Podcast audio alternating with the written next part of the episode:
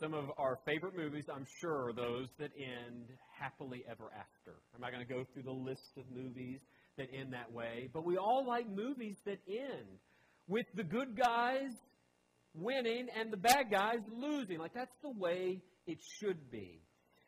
And in Psalm 1 and 2, those Psalms, they just fit right into that pattern. In both Psalms, Psalm 1 and 2, we're in this series in the book of Psalms, we see that the bad guys lose, the good guys win. God wins. For example, Psalm 1 6. We'll just, just a quick review.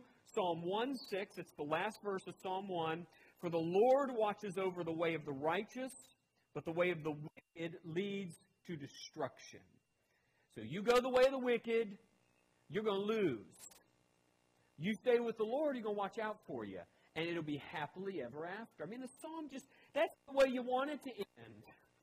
And then you remember in Psalm 2, there's this, there's this coup, there's this conspiracy among the rulers of the earth to overthrow the Lord and the Lord's anointed. But then you get to the end of Psalm 2 and you see how it all ends. Psalm 2, verse 12 Kiss his son, that's the king, or he will be angry, and your way will lead to destruction, for his wrath can flare up in a moment. Blessed are all who take refuge in him. You, if you come against the Lord, you're going to lose. The bad guys lose, the good guys win. The Lord will win. And it all gets wrapped up happily ever after. So one of the things I've loved, I love about Psalm 1 and 2 is that they just they end right where you would hope they would end with those with the Lord having blessing and refuge and those that have rebelled they get their they get their comeuppance. They they get what they have sown. They reap what they've sown. They get destruction. Again it's the happily ever after story psalm 1 and 2 but when we step into psalm 3 which is the psalm for today we quickly realize sometimes god's people don't get to walk in the happily ever after in this life. Man, you would really hope that if you're with the Lord, life is always great. I mean, it's smooth sailing. But that's just not the way it is. Psalm 3 teaches us that often God's people have to walk through suffering. Here's how one scholar uh, describes what Psalm 3 does for us Psalm 3 challenges us with its clear message that the life of the faithful is not a life free from the pain of attack from those who would oppose us. If you walk with the Lord, someone's going to oppose you because you are walking with the Lord. Psalm 3 is that story. So if you have your Bibles, you want to turn to Psalm 3. Remember, in this journey through the Psalms, we, we're not going to put up we're not going to put up the scripture, the main text up on the screen. I just want you to have it there, a Bible in front of you, uh, or just listen along as we go. Now, if you have a Bible, in any Bible you have, it's going to say something, there's going to be something just under the heading. Psalm 3 with some, some type of wording. Then you get to verse 1. It's that thing I want to mention real quick. In, in the New International Version, it reads, A psalm of David when he fled from his son Absalom. So this is this subheading it actually never, it doesn't get a verse uh, to itself. It just is this subheading. Now, what I want us to know before we ever jump into verse 1 is this gives context for the psalm. This is a psalm supposedly David would have sung or prayed while he was fleeing as his son Absalom was trying to overtake the throne. So he has this son, Absalom. Absalom wants to run a coup. So he, he uh, emerges in power and is going to try to overthrow his dad. Well, his dad, David, flees Jerusalem. He's a man of great power, and yet his son is trying to overthrow him. And he flees. And as he's fleeing, there's this prayer. Now that's what that's the tradition. That's at least the, the, the standing tradition for this psalm. But here's the thing, that subheading got added much later into the scriptures. And scholars don't know exactly when it, they came into the Psalms. There are, there are many Psalms with many subtitles. And so we take them as accurate, but we do not take them as the inspired Word of God. Okay? Does that make sense? So we're not taking that description as inspired, the inspired Word of God, but we'll take it as accurate because it's a long held tradition that this psalm was declared, it was sung, it was, it was, it was, it came into form while David was fleeing uh, his son Absalom. So it gives us context.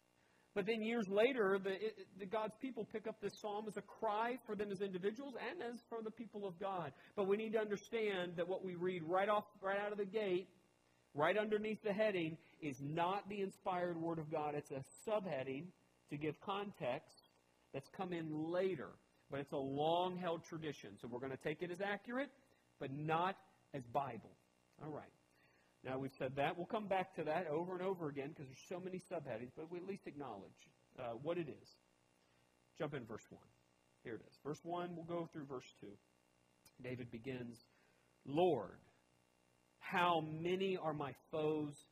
How many rise up against me? Many are saying of me, God will not deliver him. Let's, stop there. I want to note a couple things right out of the gate. First word in the psalm is Lord.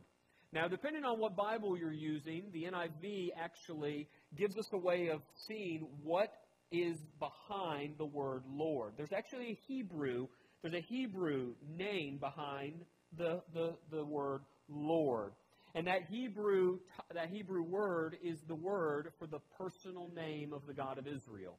We say it in English, Yahweh.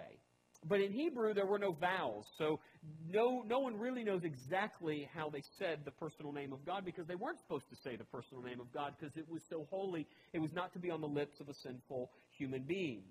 But we'll, we, have come to it by way of tradition in English, uh, uh, uh, pronouncing that Yahweh. So right out of the gate, David declares Yahweh.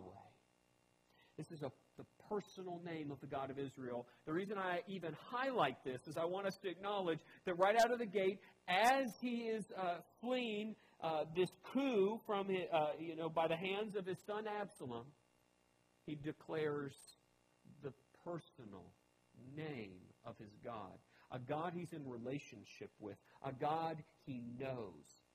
Some scholars say this would be equivalent to what, what Paul will talk about in the New Testament as the Holy Spirit gives us the ability to cry out to God, Abba, Father. It's the same kind of personal relationship. That is, that David is crying out to a God he knows. Not a God he's just heard about, but a God he knows.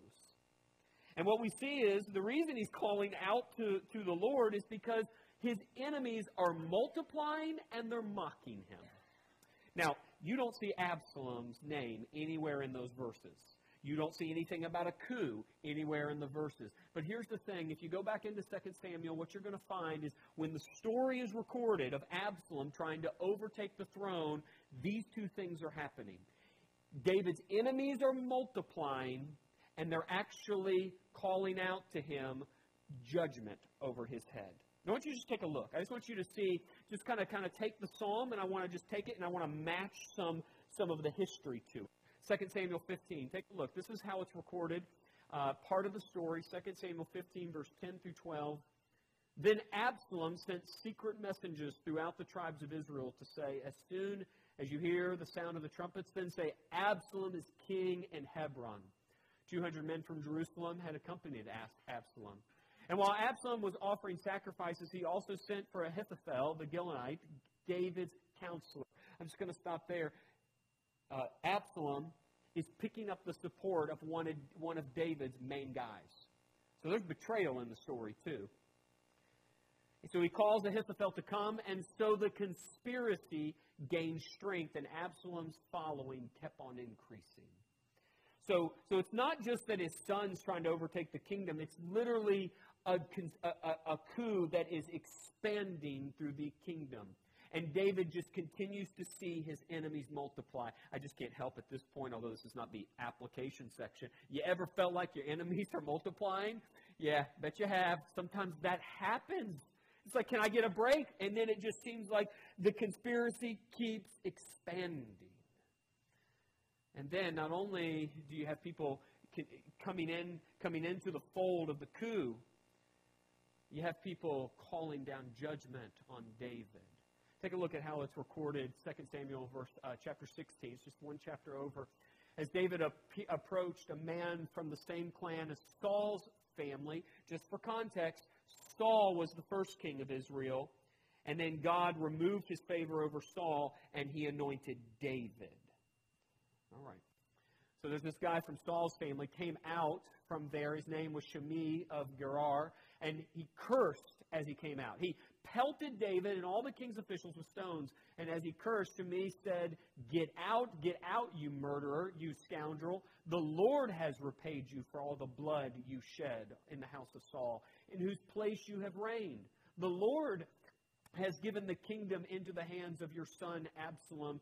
You have come to ruin because you are a murderer. So as he's running, fleeing his life, now he meets a man who speaks curses over his head, says something like, in shorthand, sounds like, God will not deliver him. Now, right there is just two things sitting in that verse. We're going to make quick mention of it. Not only could, you, could, could David here now think he is not even worthy of God's favor, God's not going to deliver you. Why? Because you're not even worthy. Or God has literally become so angry he will not deliver you. Which I, I have a sense that some of us feel that way sometimes, that you're not even worth enough for God to care about, or you are worth something, but you've made God so mad, he's just casting you out. This, this is something I think we all can feel. But in context, David is crying out to the God he knows, Would you please come to my aid? Because the enemies are multiplying and they are declaring that you will not deliver me. But here's the thing I love in verse three and four, uh, three through six, which we're going to jump into in just a second. He doesn't pick that up. He does not pick up the curse placed on his head. Take a look at how he what he says next. Verse three. But you, Lord, you're a shield around me, my glory the one who lifts up my, my uh, lifts my head high. I call out to the Lord. He answers me from his holy mountain. I lie down and sleep. I wake again because the Lord sustains me. I will not fear though tens of thousands assail me on every side. So I think you're noticing right out of the gate that in the midst of this coup expanding and in the midst of him being cursed, that is, God will not deliver you, in the midst of all of that, his next response is to call out to the Lord for his help. He doesn't pick up, he doesn't pick up this belief that God is not for him. Actually, he does the opposite. He continues to go to the Lord. Now, here's the thing, and we miss it in the New International Version translation. It looks like in verse 4 and 5, the reason that, that he's going to continue to call out to God is because he knows that when he does, God will answer. But it misses what's happening in the Hebrew. So I'm going to let one scholar say it better than I can, and then I want you to see a different translation. It's real important to notice what's happening behind the scenes in the original language. Here's how one, uh, one linguist says it. The passage, particularly verse 4 and 5, the passage is perhaps better rendered as a conditional sentence. And when you do that, this implies that the psalmist's confidence is grounded in previous experience of divine deliverance. As Yahweh has protected in the past, so he can be trusted to save in the present, no matter how hopeless the circumstances. See, what we miss in the NIV is it's as if David is saying, I know you, and therefore because I know you, if I do this, then you'll do this. What's happening in the Hebrew, though, is David is rehearsing what God has done in the past. So, David, what he's doing is he's leaning on the fact that in the past this has happened, and this is what you have done. And I'm going to stand right there on what you've done so I know what you will do now. Take a look at how the English Standard Version uh, translates this. Verse 4 and 5. You can see it pretty clearly. It makes sure the ESV puts it in, in where it needs to be in the past tense. I cried out to the Lord, and he answered me from his holy hill. I lay down and slept and I woke again, for the Lord sustained me. So, in the midst of this emerging coup, an increase in enemies, curses on his head, one of the first things he does is he cries out to the Lord. He will not pick up the curses. And the second thing he does is he remembers the way God has taken care of him in the past. It's very instructive. We'll, go to, we'll get to that eventually. So he remembers that God has cared for him. Actually, one of the most basic ways he knows God has cared for him is he's gone to bed and he woke up. He went to bed and he woke up. Now, when you got when you have thousands of people trying to take your head, and when you go to bed and wake up, that is a sign God has sustained you. I didn't think this way when I woke up this morning. I, I just this wasn't on my radar.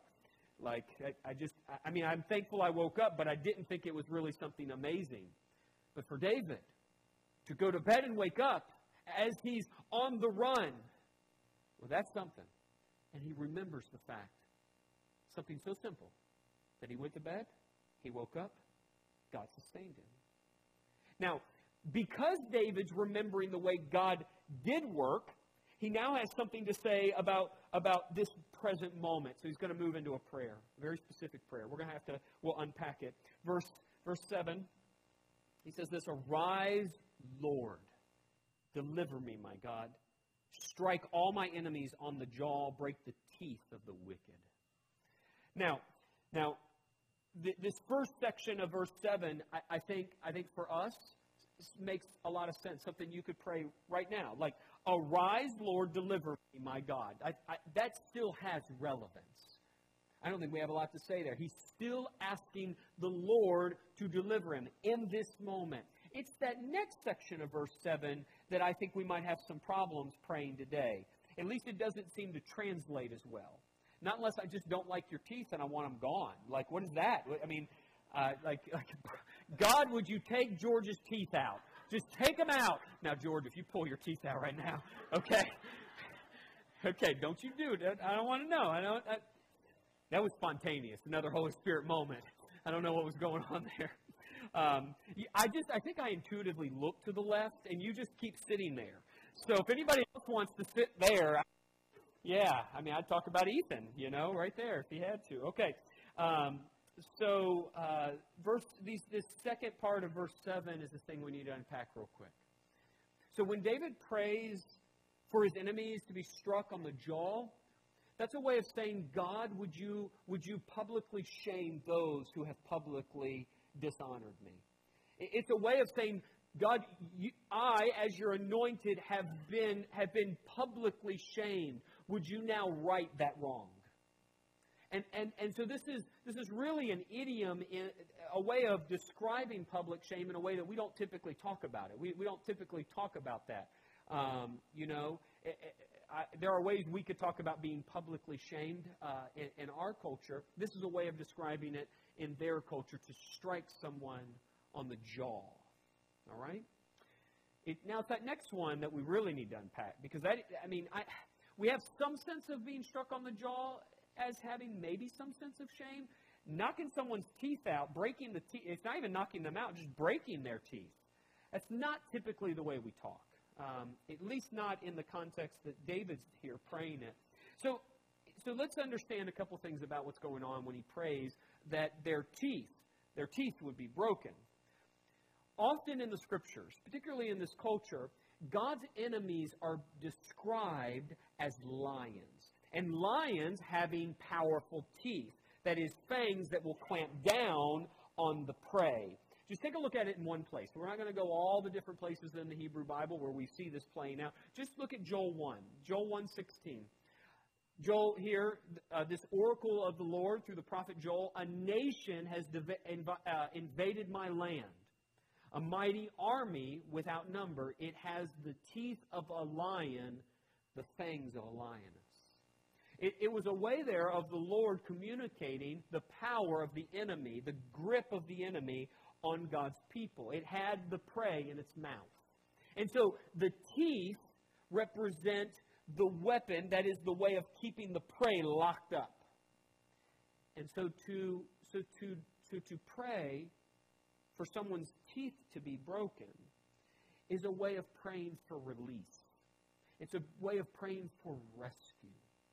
It's not, it's, we're not literally here talking about, I hope their teeth fall out. Because when their teeth fall out, ha ha, joke's on them, they can't eat anymore. Like, that's not what we're talking about. We're talking about David praying for release. Because it is the teeth that have clamped down on the prey. You break the teeth, you release the prey. Take a look, just a couple places. A couple places. We'll go to Job. This is actually Job talking. Actually, Job in this prayer is describing all the good things he's done in life. One way he describes all the good things he's done in life is say this I broke the fangs of the wicked and snatched the victims from their teeth. You see, you see how teeth here works? Uh, how it's playing here, the imagery? And then Psalm 58 6, another Psalm of David. Break the teeth in, in their mouths, O God. Lord, tear out the fangs of those lions. So when David prays, break the teeth of the wicked. He's praying, release, release the prey from their mouth. And in his situation, he's praying for rescue. He's praying for release. He's praying for safety. He's praying that God would come and deliver him. Which, in we will find this over and over again in the Psalms, you have parallels. So there's one way of saying it in the front part of the verse, and then it's going to get said another way in the second part, but they say the same thing. So to pray for deliverance is to pray that the teeth of the wicked are broken. Same prayer. So David here prays, God, take me out of the snare of my enemy. Would you please rescue me? And so he ends the prayer this way, verse 8. From the Lord comes deliverance. May your blessing be on your people. Here's the thing about verse 8. All along the way, he's praying for deliverance. He's praying God would do a work. He knows God's done a work in the past. Would you do it now? The, the prayer ends still in suffering. This is a prayer. This is a prayer of confidence that God will one day take care of his enemies. But the prayer has not yet been answered. See, this prayer, this psalm ends while he's still on the run. But God's not going to give up on the fact that, God, uh, that David's not going to give up on the fact that God will deliver him. This is so important for us. This is where I want to drive this home, and I want to take a quick, a quick tour de force through some other scriptures because you got to see this thing. God's people are not free from suffering. Just because you come to church or you believe in Jesus, just because, just because you're a good person doesn't mean you get a pass on suffering. Actually, we are the ones that the devil wants most of all. And there will be enemies who come against us. Just take that to the bank. And yet, in the midst of the suffering, you and I still can pray, I know God will be my deliverance. Now, that doesn't mean like you're being delivered and you're declaring to God, thank you for being my deliverance. Some people never get healthy. Some die at the hands of their enemies. But you take it to the bank, God will still deliver. And what we find over and over again is God's people. God's people declare prayers of confidence in the midst of suffering. We do not just pray glory to God when we're released from the fangs of the enemy. We pray glory to God. He is my deliverer, even when the fangs are in the flesh. Take a look how this starts to look. This is the thing David will declare in that famous verse. Psalm 23 4. I'm reading out of the King James. I just don't think you can get any better than this version right here on this verse. This is David. It's the same things happen in Psalm 3. Just fast forward into the Psalms. Yea, I walk through the valley of the, uh, of the shadow of death. I will fear no evil, for thou art with me. Thy rod and thy staff, they comfort me. This isn't a prayer of, I never walk through the valley of the shadow of death. It's while I walk through the valley of the shadow of death, I will fear no evil. It is a prayer for, of, of confidence that God delivers even when life really, really Hope it's okay say that. I think we've been together long enough. I always want to be a little provocative so that you feel something. I want you to feel it. If I sanitize everything, you'll never feel anything. You feel like this is just churchy. This isn't churchy. This is life. And life sucks. And yet, when it sucks, we pray deliverance. Okay. It's the same thing was happening in Habakkuk chapter 3, verse 17 and 18. You know, I love the verses. So I, because I love them and I'm the preacher, I get to bring them up again. Here it is, Habakkuk 3:17. Though the fig tree does not bud, no grapes on the vines, no the olive crop fails, the fields produce no food. Though there are no sheep in the pen, no cattle in the stalls, you know what that means. Life. Don't don't repeat it. I, okay, because then I'm calling you to maybe sear your conscience. Okay, yeah, life stinks. Yet I will rejoice in the Lord. I will be joyful in God, my Savior, because He will deliver. Not because food's all of a sudden going to pop up on the vines, even when life is bad and the enemy has come against you or enemies. And sometimes that's your own family. You say, I'm going to rejoice in the Lord. Not because life's become comfortable, because I know in the end he wins. That's the way we pray. Let's come back into just join up with our good friend Peter. Do you remember this? Peter, he wrote this. We covered this ground. We just covered ground. Let's bring him up at least again. 1 Peter 4, 12 through 13. In the midst of suffering, here's what Peter says Dear friends, don't be surprised at the fiery ordeal that has come on you to test you, as though something strange were happening to you. But rejoice inasmuch as you participate in the sufferings of Christ, so that you may be overjoyed when his glory is revealed. See what Peter just did there? You don't just rejoice because life is all of a sudden happy and everything gets healed up. No, you rejoice because your eyes have been moved from the now to the future, and you know in the future the glory of Christ is revealed and all is made well for his people. That's why, that's why you rejoice because you know the end of the story, not because the story has all of a sudden just changed and life is comfortable. No, we as a people, we declare prayers of deliverance even in the midst of suffering. That's Psalm 3. And I don't know if you could say it any better than from the Apostle Paul. This man suffered greatly, and yet he still penned these words. This is the heartbeat of Psalm 3. Here's what he writes Psalm chapter 8, we'll go with verse 28, and then we'll pick up the last verses of that chapter, verse 38 39. And we know that in all things, God works for the good of those who love him and who have been called according to his purpose. For I'm convinced that neither death nor life, neither angels nor demons, neither the present nor the future, nor any powers, neither height nor depth, nor anything else in all creation will be able to separate us from the love of God that is in Christ Jesus our Lord. Sounds a lot like from the Lord comes deliverance, may your blessing be on your people. Even if death, even if enemies, even if they multiply, from the Lord comes deliverance. May your blessing be on your people. And you know why you can take confidence in that? Because I bet you have a lot of examples of where he's done it in the past.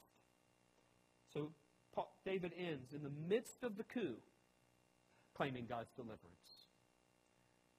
That, that is a message for us in our day. So let's take away some application. I got just two this morning. Just two things I want to like walk away from this morning.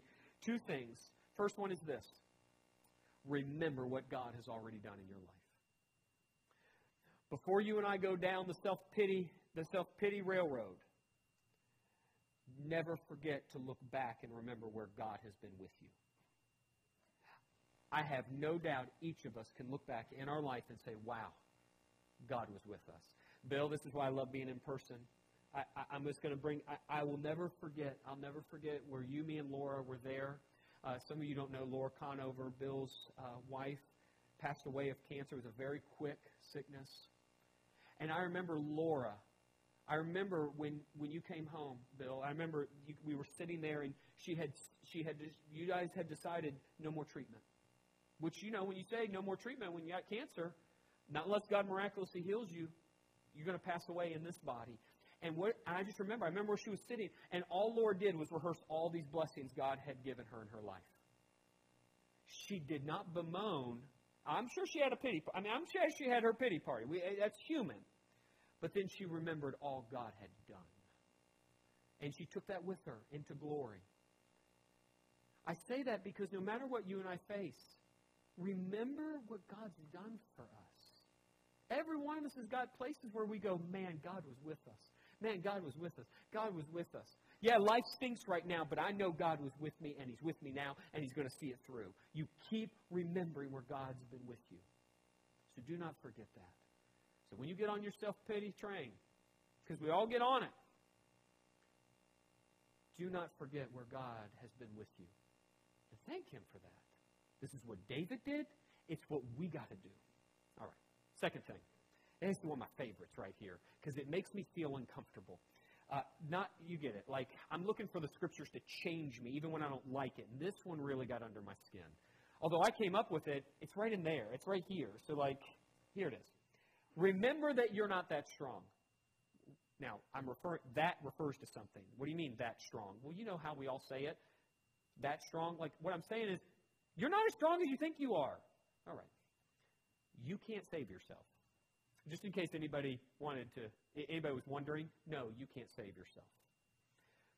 So here's what this application drives to. You're a needy person. Do you like being called needy? I don't. Don't call me needy. I'm not needy. I'm self sufficient. I don't want to raise needy children. Do you want to raise needy children? No, you don't want to raise needy. Do you want your grandkids to be needy? No, you don't want your grandkids to be needy. You don't want them coming over to your house all the time asking for things. No. Well, maybe you do with your grandkids. I don't know what that's like. I don't want my kids asking for stuff all the time. Um, I don't want to raise a needy kid. That sounds offensive. But if you're not needy, what's the other option with the Lord? You got it all together? Do you have it all together that you don't need the Lord? No. We're a needy people. And it would be good to recognize that. We are so in the business of being strong and self sufficient that we forget we are needy people. And when we are so, so self sufficient and strong and independent in every, every, every other area of our life, guess what? You can't turn that off when you come to the Lord. Here's how one scholar says it. He's one of my favorite theologians. He says it this way. This was really the catalyst for this um, for this application, uh, this point. Here it is. Here's what he wrote. Being a Christian is first and foremost all about receiving, asking, and depending. It's when you don't feel needy, or so when you don't pay much, pray much, that you lose your grip on reality and think or act in an unchristian manner. In fact, as you grow as a Christian, you should feel not more self sufficient, but more needy if you don't, I'm not sure you're growing spiritually. That about breaks me. You know how many people tell me, I know I'm asking God a lot. I know I don't feel strong enough, but this is really hard. And they feel like their faith's not, like they don't feel like they have enough faith because they, see, they, they, feel so vulnerable and weak. That's exactly, like that's, that's actually a fruit of your dependence on the Lord. You and I going to feel weak. Where else are you going to go? This quote just bent my brain. The more I grow in Christ, the more I want you to think I'm growing strong as a Christian. And what's a sign of being strong as a Christian? When bad stuff happens, you don't, you don't appear weak. Can you imagine displaying weakness and someone says, Look at that strong Christian? What? But if you don't acknowledge your weakness, the opposite is you think you have it together. And none of us have it together. I don't have it together. You know, I've told you this often, and I had this feeling this morning, so I will share it with you. I have told you often, sometimes I don't feel like coming to church. I'm the pastor. I'm supposed to always like you think I'm just like I just love being in the church and like I just love the Bible. Like just God just like anointed me with just like some type of holiness that I always want to be in the scriptures and I'm just some holy man walking around. No. This morning I did not want to come to church. I just wanted to scoot through the day and do what I wanted to do. I didn't want kids. I didn't want a wife. I just wanted to do what I wanted to do today. But you know, you know, so I'm, the reason I'm bringing this up is just I want you to know. The reason I'm standing here Number one, I have a job. This is my job. You have to go to your job. Second, we need each other.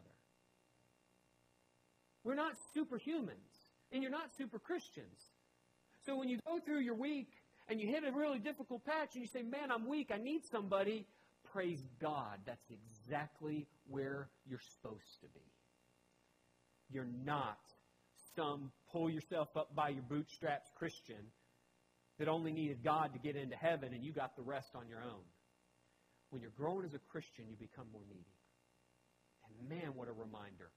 King David, who killed big animals with his hands by the strength of the Lord, goes to the Lord when he needed help. A needy man. He was a warrior, but a very needy man. So here's the next step. I'm hoping it gets under our skin this week. Describe yourself to God as weak and needy in your prayers this week. So, for example, we just start out God, I am weak and I am needy. And then go on with your prayer. Sometimes the best thing you and I can do is get the words out of our mouth. And if you don't, I just hope it makes you feel a little uncomfortable to call yourself needy and weak. That's the goal. So then we put ourselves in this right relationship with God where you acknowledge you don't have it together. That's why you're praying to God in the first place. So I don't know what enemy has come against you. I don't know what challenges you're facing, all of you. I don't know what has just made your soul downcast. But I am sure you probably feel weak. And that is not a bad place to be. Actually, it's the exact place we go to call out for deliverance. So let's pray. Father, we as a people acknowledge we are weak and we are whiny, needy people. So deliver us from our hardships and help us where, where, where we are struggling. Would you move us in our emotions, in our mind? And we know you'll do it because you've done it in the past. We pray this in the name of Jesus the Christ. And together we say, Amen.